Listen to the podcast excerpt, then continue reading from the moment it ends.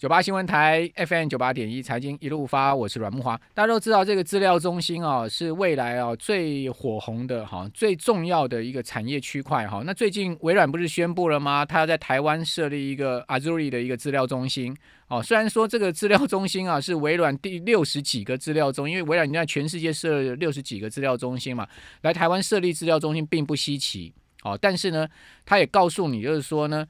除了亚马逊以外，哈，那全世界三大这个资料中心的巨擘，哈，都已经来到台湾了，哈。因为先前，呃，早在二零一四年的时候，谷歌的资料中心就已经在台湾运作了嘛，这第一座，哈。那接下来有第二座在台南，第三座现在已经确定选址在云林了嘛，好，所以谷歌在台湾已经有这个两座资料中心，以及一座即将要设立的资料中心。那看谷歌这么积极，当然微软就不落人后，他也宣布来台湾设立了资料中心。那据说，好，我个人听说亚马逊也非常有可能会来台湾设立资料中心。好，现在目前正在评估。那事实上，亚马逊在亚洲已经设片资料中心了嘛？包括中国大陆的宁夏都有亚马逊的资料中心了。那台湾设立一个资料中心，其实也不为过了哈。那如果说亚马逊也来的话的话，全世界三大资料中心的巨擘都到齐到台湾了哈。好，那当然，资料中心不是我们今天要跟各位报告的重点，就是说为什么这些公司要来台湾设立资料中心，以及台湾有什么优势？好，这这个不是重点，重点是要告诉大家，资料中心啊，它是未来很重要的兵家必争之地。哈，因为各位都知道，随着这个五 G 网络的建制啊，以及现在目前全世界的这个网络上面的资讯啊，哦，越来越多啊。好，云端的流量越来越高，好，然后呢，资讯的分析 AI，好，各种商业的运用太复杂了，好，那都需要这个资料中心，包括边边缘的运算，像未来的自驾车，好，在这一块上面也是需要非常大量的运算，好，那所以在这样的状况之下呢，诶，这个资料中心势必啊是一个未来很重要的商业成长的趋势嘛，那在资料中心里面最重要的是什么？啊，除了网络的架构以外，重要就是伺服器，对不对？好，各位都很清楚，所以伺服器这个商机啊，也是台湾现在目前资讯科技业啊吃到了一个大饼。好，所以你可以看到很多千元的股价哈，都是跟伺服器有关系的。可是最近伺服器似乎传出啊，整个势头在减弱哈，因为你从这个呃微呃微软呃对，从英特尔它的这个财报所发布出来，盘后这个股价大跌，导致了正常交易股价跌十趴，啊就上周五。你会看出来为什么英特尔股价会大跌？它最主要就是它在资料中心上面相对，呃，它的成长力道不如市场预期嘛，也显示说资料中心似乎的高峰啊，今年的高峰已过了，这也大概是一个不争的事实。所以你会看到台湾很多伺服器相关的股票最近也都在回档。好，但问题就是说，它长期还是一个很重要的成长趋势。比如说各位可以看到哈。我我这张这个图表就告诉你哈，这个资料中心它带动伺服器啊，未来一个成长趋势会非常明显哦。今年呃稍微这个二零一九年稍微下来哈，今年又会出现这个伺服器两位数的成长哈，所以这个长期的一个成长趋势，我们势头是看得到。好，那另外呢，在资料中心上面更长期，我们来看到这个这个资料给各位参考哈。二零一六年的时候，全球云端 IT 基础架构啊。哦，大概全世界的市场规模是将近一千四百亿美金哦。那现在目前估计到二零二三年会将近到一千七百亿美金哦，它会出现一个比较呃很明显的一个呃持续增长的情况。那其中呢，增长最快速的哈，就是所谓的企业外部云呐。好，因为呃企业要建制自己的整个资料中心啊，那个成本非常高，所以说呢，基本上都会跟这个微软啊哈，或是亚马逊啊哈，或是谷歌合作哦，跟他们。呃，这个搭配哈，用他们的设备哈，哦，用所谓外部云的方式，所以在这一块市场上面哈，也是这些公司为什么要大量建制在全世界各地制药中心的主要原因。好，那伺服器是制药中心很重要的一个核心的地方，好，核心的一个机构机构件哈。那如果是这样子的话，那大家可能问说，那现在现在整个整个伺服器的大饼是被谁吃走？好，那伺服器最重要就是伺服器的这个晶片。哦，这个最主要的九成的市占哦是英特尔。好，各位都知道，英特尔在这个全世界啊，在 CPU 这一块市场，现在目前还是无人能撼动嘛。哈，它毕竟是一个领导厂商。好，在伺服器的部分呢，它是吃掉九成的市场。可是最近的两个大并购案，好，当然说还没有这个确定哈，一定能并成。好，因为我们讲说这个大并购案呢，要经过全世界各国的市场监监管机构的同意嘛。好，如果哪一个国家的市场监管机构不同意，哦，基本上你这个诟病案就推不动。比如说，我举个例子，二零一四年的时候呢，高通当时他要去并欧洲的晶片大厂恩智浦，哦，那时候呢就被大陆的监管单位给否决掉了，所以这个这个诟病案就破局了。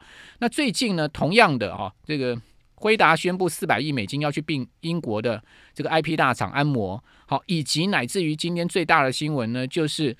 超维呢要用三百五十亿美金全股票的方式呢去并购呃赛灵思哦，那这两个大的并购案也同样要经过全世界各国的这个政府的市场监管机构。那我个人认为啊，要通过大陆的合可的可能性很低啦。哦，但是不管怎么说，这两个大并购案它背后所凸显出来全世界半导体市场最新的一个发展趋势是什么？哦，那就是我们现在要告诉大家的重点。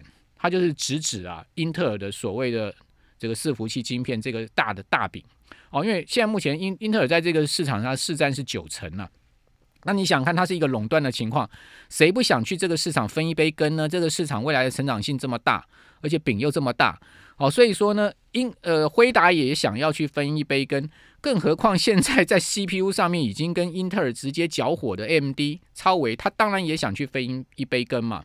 好，那问题就是说，辉达它最主要是在 GPU 绘图晶片上面，它是一个霸主，对不对？可是呢，它在 CPU 上面呢，它其实是拿不到太多市场份额的，这个是一个很明显的事实。好，你看到它有打进这个手机的 CPU 吗？没有嘛，对不对？好，那手机的 CPU 还是在这些像高通啊，好这些霸主的手里面。那那这个 PC 的 C CPU 哦，跟呃伺服器的 CPU 还是在 Intel 这样霸主手里面了。所以说呢，辉达它当然就要想说，我怎么样去吃到这块市场大饼。所以呢，它既有的这个 GPU 加上 NPU，再加上如果我吃下安谋，好，安谋呢在手机 CPU 里面是 IP 霸主。那同时呢，安谋这几年也积极的进入到伺服器市场。进入到车用市场，那借由安谋的这样的一个条件呢，那不就是所谓的 CPU 加 GPU 加 NPU 了吗？好，所以这就是为什么这个黄仁勋呐，好，就是说辉达的 CEO 啊，说我看到了一个巨大的市场机会，源于在这个地方，所以他不惜用四百亿美金的天价，一百二十亿美金的现金，加上其他这个换股的这个代价呢，去并下这家公司。好，原因就是要去真实到这块市场。那当然，各位想到说。哇，那这个黄仁勋的美梦很美啊，但是呢，M D 的美梦，我看这个仲夏夜之梦啊也不差了哦，所以说呢，哦这个呃苏执行执行长苏之峰啊，哦就是 M D 的执行长，哎这两个人黄仁勋跟苏之峰正好都是台南人哦，这也很妙了哈。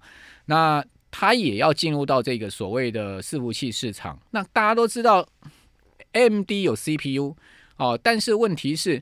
M D 的 C P U 到现在目前在伺服器上面，它其实还是做不过哦。英特尔为什么？因为英特尔在二零一四年的时候呢，它用一百五十亿美金啊去并购了 Ultra，Ultra 是做 F P G A 晶片的哈。它吃下 F A 呃 F P G A 的 Ultra 之后呢，它就如虎添翼了。好，所以说这一次为什么 M D 要去并购同样是 F P G A 大厂的赛灵思，原因就在这个地方了。所以这样一讲，大家就很清楚哦。原来大家都要去。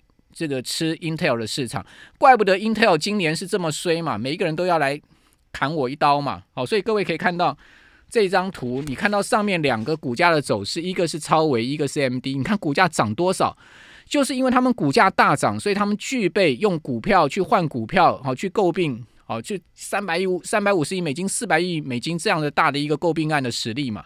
那你说 Intel 它有什么条件？它现在的股价？呃，整个市值连 M D 都不到，你更不要讲说超伟呃这个辉达了，对不对？好，所以说呢，Intel 现在是很苦啊。你看它股价是连续两次大跌啊，好，跌到了现在这个价位。那如果说，未来这个态势一一旦形成啊，Intel 的这市场会持续被人家分食啊。那我可以跟各位讲，那 Intel 股价可能还有的跌了。你不要说它现在已经跌很多了，它现在是不是价值买点浮现？你要去看到说整个 整个市场的一个情势会不会出现改变呢？这是一个很大的这个状况。那 MD 当然它一定呃，呃 Intel 一定会想办法要去改变现在目前这个状况嘛。所以我认为其中呢，在这个诟病案之后，最大的赢家是谁？哎，这个投资机会来喽，就是台积电。好，各位看到这张是台积电 S M 呃 T S M 的这个 A D R 的走势图。为什么？各位想想看，M D 跟辉达哦，就超维跟辉达，哦，NVIDIA 这两家公司凭什么他们今天可以去抢 Intel 的市场？就是因为他们跟台积电合作嘛，他们就专注在他们该做的事情，晶圆代工全部就交给台积电。那你想看 Intel 看到这个事情，他知不知道觉悟呢？所以 Intel 肯定要委外代工给台积电了。